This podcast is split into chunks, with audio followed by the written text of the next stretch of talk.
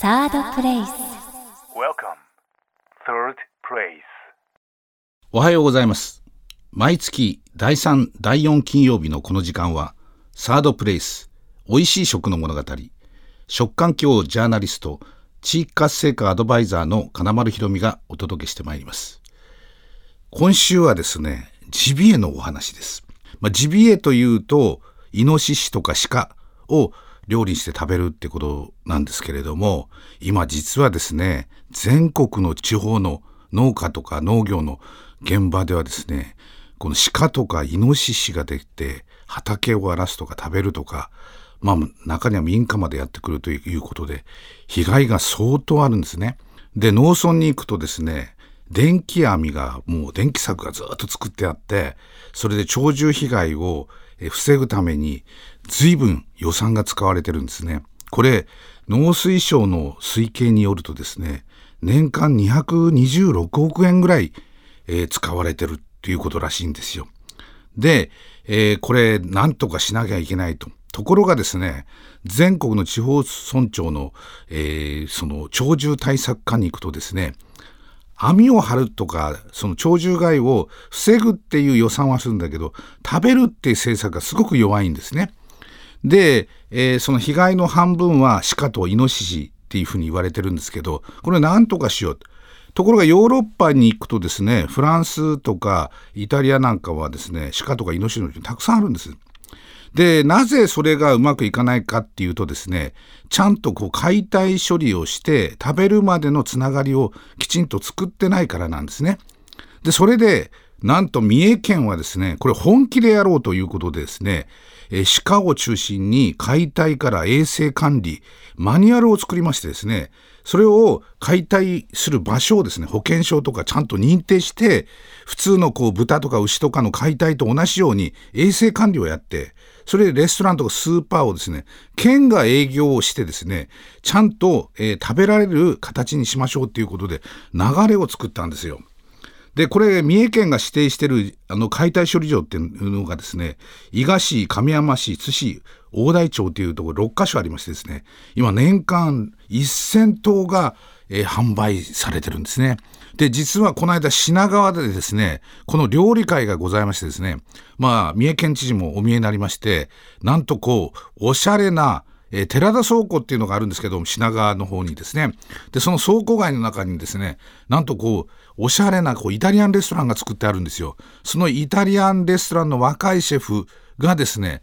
鹿肉の料理をですね、えー振る舞ってですねまた鹿の解体をしてらっしゃる専門家の方がですねどういう衛生管理をして、えー美味しい肉が出されるかってことを説明して料理が出ました。で、鹿肉のですね、まあ、ローストとかですね、えーバーガーとかも含めましてですね、なんとこう、三重県産の鹿肉の料理がですね、フルコースで、まあ、6品目から7品目、ザーって出たんですよ。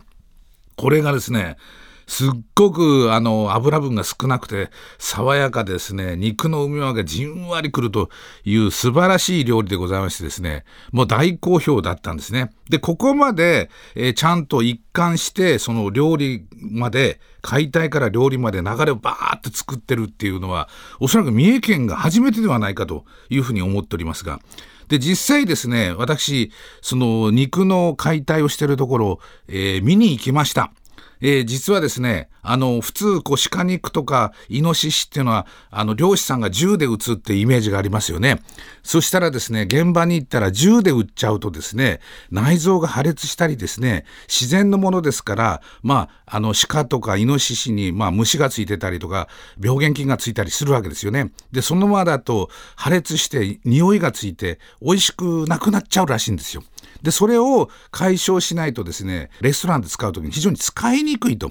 で、えー三重県で調べたらですね、8割の方がですね、えー鹿肉とかイノシシの肉は、えーちょっと硬いんじゃないかとか、匂いがするんじゃないかとか、あんまり美味しくないんじゃないかっていうイメージがすごく強いと。いうことが分かったんですね。それでそれを解消するためには肉の処理が大切だっていうことで、今三重県ではですね、カゴを推奨してるんです。で、そのカゴっていうのを見たらですね、大きな檻なんですね。で、その中に、あの、餌を置いてですね。でそれでこうあのそこに太陽センサーのついたですね、えー、カメラがありましてですねでカメラでこの映像を映してですね鹿とかイノシシが檻の中にポンって入るとですねこれが県の方で見てですねその解体処理をする専門家これも指定されてるんですね県の人で。で、その方にですね、えー、連絡が行ってですね、すぐ車で行って、それをですね、電気ショックをかけて、その場でえー、放血血を抜くんですねそしてですね、えー、冬場は90分夏場は30分以内にその冷凍庫のついた車で持ってってすぐ処理をしてですねで水洗いして洗浄してで皮を取ってそれで肉を解体してってそれを全部衛生管理するために部屋が別になってるんですね。それでこう病原菌とか一切その外のものが持ち込まれないようにしてですねで解体処理したらですねこれ真空パックにされてですね肉にですね何年ものの鹿とかですね例えば成長して2年とか3年とかですねでそこのもも肉とかロースとかそういうのが書いてありましてですねでそして真空パックにして衛生管理をカチッとして送り出すと。いうことになってるんですね。でその中の、えー、一つの中にですね鹿の解体処理してらっしゃるとこがありまして伊賀市にでそこの伊賀町山里の、えー、氷活用組合というとこがあるんですけどこれ何ていう、えー、ところかっていうとですね実はもともとは植林をしてらっしゃったでそこの中森さんに聞いたらですねもう非常に鳥獣害が増えて、えー、大変でですね車にぶつかったり稲作が荒らされたりってもう町でも大変になってると。もう社会問題になってると。なんとかしなきゃいけないって言った時に、県の方からですね、これ本気で、えー、販売できるように体制を組みたいと。で、中森さんに聞いたら、銃の免許は持ってらっしゃるんですね。で、それでその銃じゃなくて、罠でかけてそれを解体するってことをやってもらえないかと。で、本気でやってくれないかと。で県がそれを支援しますからっていうんでこれはもう一緒にやりましょうということでですね。その体制ができましてですね。そしてそのトレーサビリティを明確にして衛生管理して県がですねレストランとかスーパーとかですねを開拓してちゃんと衛生管理したものをきちっと送り出しますんでどうでしょうかということでなんと2014年県内30店舗が協力してですねスーパーとかですねえー、それからマックスバリューさんみたいなところとかあるいは中華屋さんとか、えー、ホテルとかそういうこう連携をしましてついに東京にこの寺田倉庫さんと連携した、えー、レストランでですね販売体制を築くということで、まあ、年間、えー、1000頭ぐらい出てるらしいんですけど非常にレベルの高い取り組みをしてこれは全国のまあ本当に、えー、明るいニュースになるんではないかというふうに思っております。サードプレイスサードプレイス、美味しい食の物語。え後半の方はですね、つい最近、あの、奈良ですね。奈良市にできました奈良町振興館っていう、まあ、観光の案内施設なんですけれど、そのお話をちょっとしたいと思うんです。で、観光施設の案内書っていうとですね、大体こう、なんですかね、カウンターがあって、パンフレットが置いてあって、案内係の人がいてっていうのがちょっとイメージなんですけれど、この奈良の観光案内所、奈良駅からですね、ま、バスで10分ぐらい行ったところの、えー、まあ、あの、建物の中にあるんですけど、これ行ったらびっくりしまして、なぜびっくりしたかっていうとですね、古い木造建築の建物の中にですね、まあ、あの、庭にですね、畑があって、田んぼがあって、それでその奈良の美味しいものを全部セレクションして奈良の雰囲気をそのまま作ったような観光案内所なんですね。でびっくりしたのはですねよくぞこういうものができたなと思って、まあ、このプロデュースをやったのはですね奈良の雑貨店カフェくるみの木っていうのがあるんですけれどこのオーナーの石村由子さんっていう方がかなり、えー、女性ファンがものすごい多い方なんですけどこの方に奈良市がプロデュースをお願いしたんですね。で普通だとその観光の案内所っていうのはいろんなこう地元の雑貨とかですね何でもかんでも置いてあったりとかいうことがあるんですけどなんとこれ大胆にですね、えー、石村由子さんがですね奈良中を歩いてそのすごく気に入ってその雰囲気に合ったものしか置かないというコンセプトで作られてるんですよ大胆ですねこれ。それでこれなんか90年ぐらい前に作られた、えー、建築物らしいんですね。でその邸宅の中の一つがですね、まあ、もちろん観光案内所ではあるんですけれどその中にですねワークショップができるようになってるんですよ。で、えー選ばれた人たちの工芸家とかですね、まあその食器を作ってる人たちのその、えーワークショップとか展覧会があると。で、あるいはそこの、えー関係する本が置いてあるんですけど、それもですね、古い本とかなんとかですね、本が置いてあって、その図書館っていうか、読書室になってるんですね。で、それがまた庭を見ながらですね、木造の、えーところでですね、その中でこう、ゆったりした空間の中で、本をゆっくり読んでもらうと。いうところなんですが、その横にですね、食堂がありまして、なんと、かまどがついてるんですよ。で、その奈良産のお米ですね、薪でご飯を炊いてですね、食事を出しますみたいなところで、え、こんな観光案内所があるの？って。しかもですね、その置いてあるその料理っていうのがですね、その食材、なんと奈良の伝統野菜とかですね、オーガニックの食材とかですね、もう無添加のものとかですね、無農薬のお茶とかですね、出てくるんですよ。もうこれ、よくぞこういうところで揃えましたねっていう感じですね。それからあの、表にはですね、干し柿が干してあったりとかですね、いやー、雰囲気がもうすごく素晴らしい。で、その中にですね、えー庭がありましてですね、まだあの冬場ですからまだ何もありませんでしたけど今度はハーブとか植えたりとかですねいずれそこの中にですねいろいろな野菜を作ってですねそこから連携して、えー料理を出していくというふうな、えーことらしいんですね。それでですね、その、反対側にはですね、えー石村さんがですね、えーせっかくだからっていうんでカフェを作っちゃおうっていうんで、えーカフェもお作りになってましてですね、えこれ、さえずりっていう喫茶店、雑貨店なんですけれど、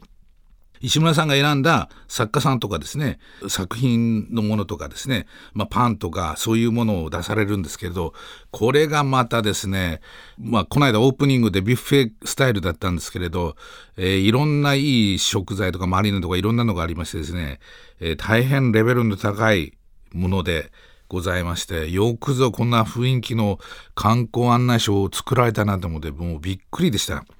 であの石村さんという人はその奈良の、えー町のちょっとこう外れのとこにですね、木造建築を自分たちでこうリノベーションしてそしてあの自分の気に入ったものをですね例えば、えー歩いていってその奈良の中にこう月ヶ瀬っていう無農薬でずっとお茶を作ってらっしゃるところあるんですけど、まあ、そういうとこまで足を運んで自分で味を確かめて環境も見てその人柄を見てああの地元でこう頑張ってるあのそしていいものを作ってる。で本物の味っていうもの。あるいは器もしろ、えーそれからコップにしろ、えー布一枚にしろ。それ全部確かめてですね生活の中で長く使えるもの。それからその生活に馴染むもの。自分たちで味を確かめたもの。そして気に入ったもの。デザイン性の優れてるもの。っていうのをチョイスしていって、えーまあ、そこでカフェとかですね、えーそれからその雑貨を売るっていうお店をくるみの木でされたんですね。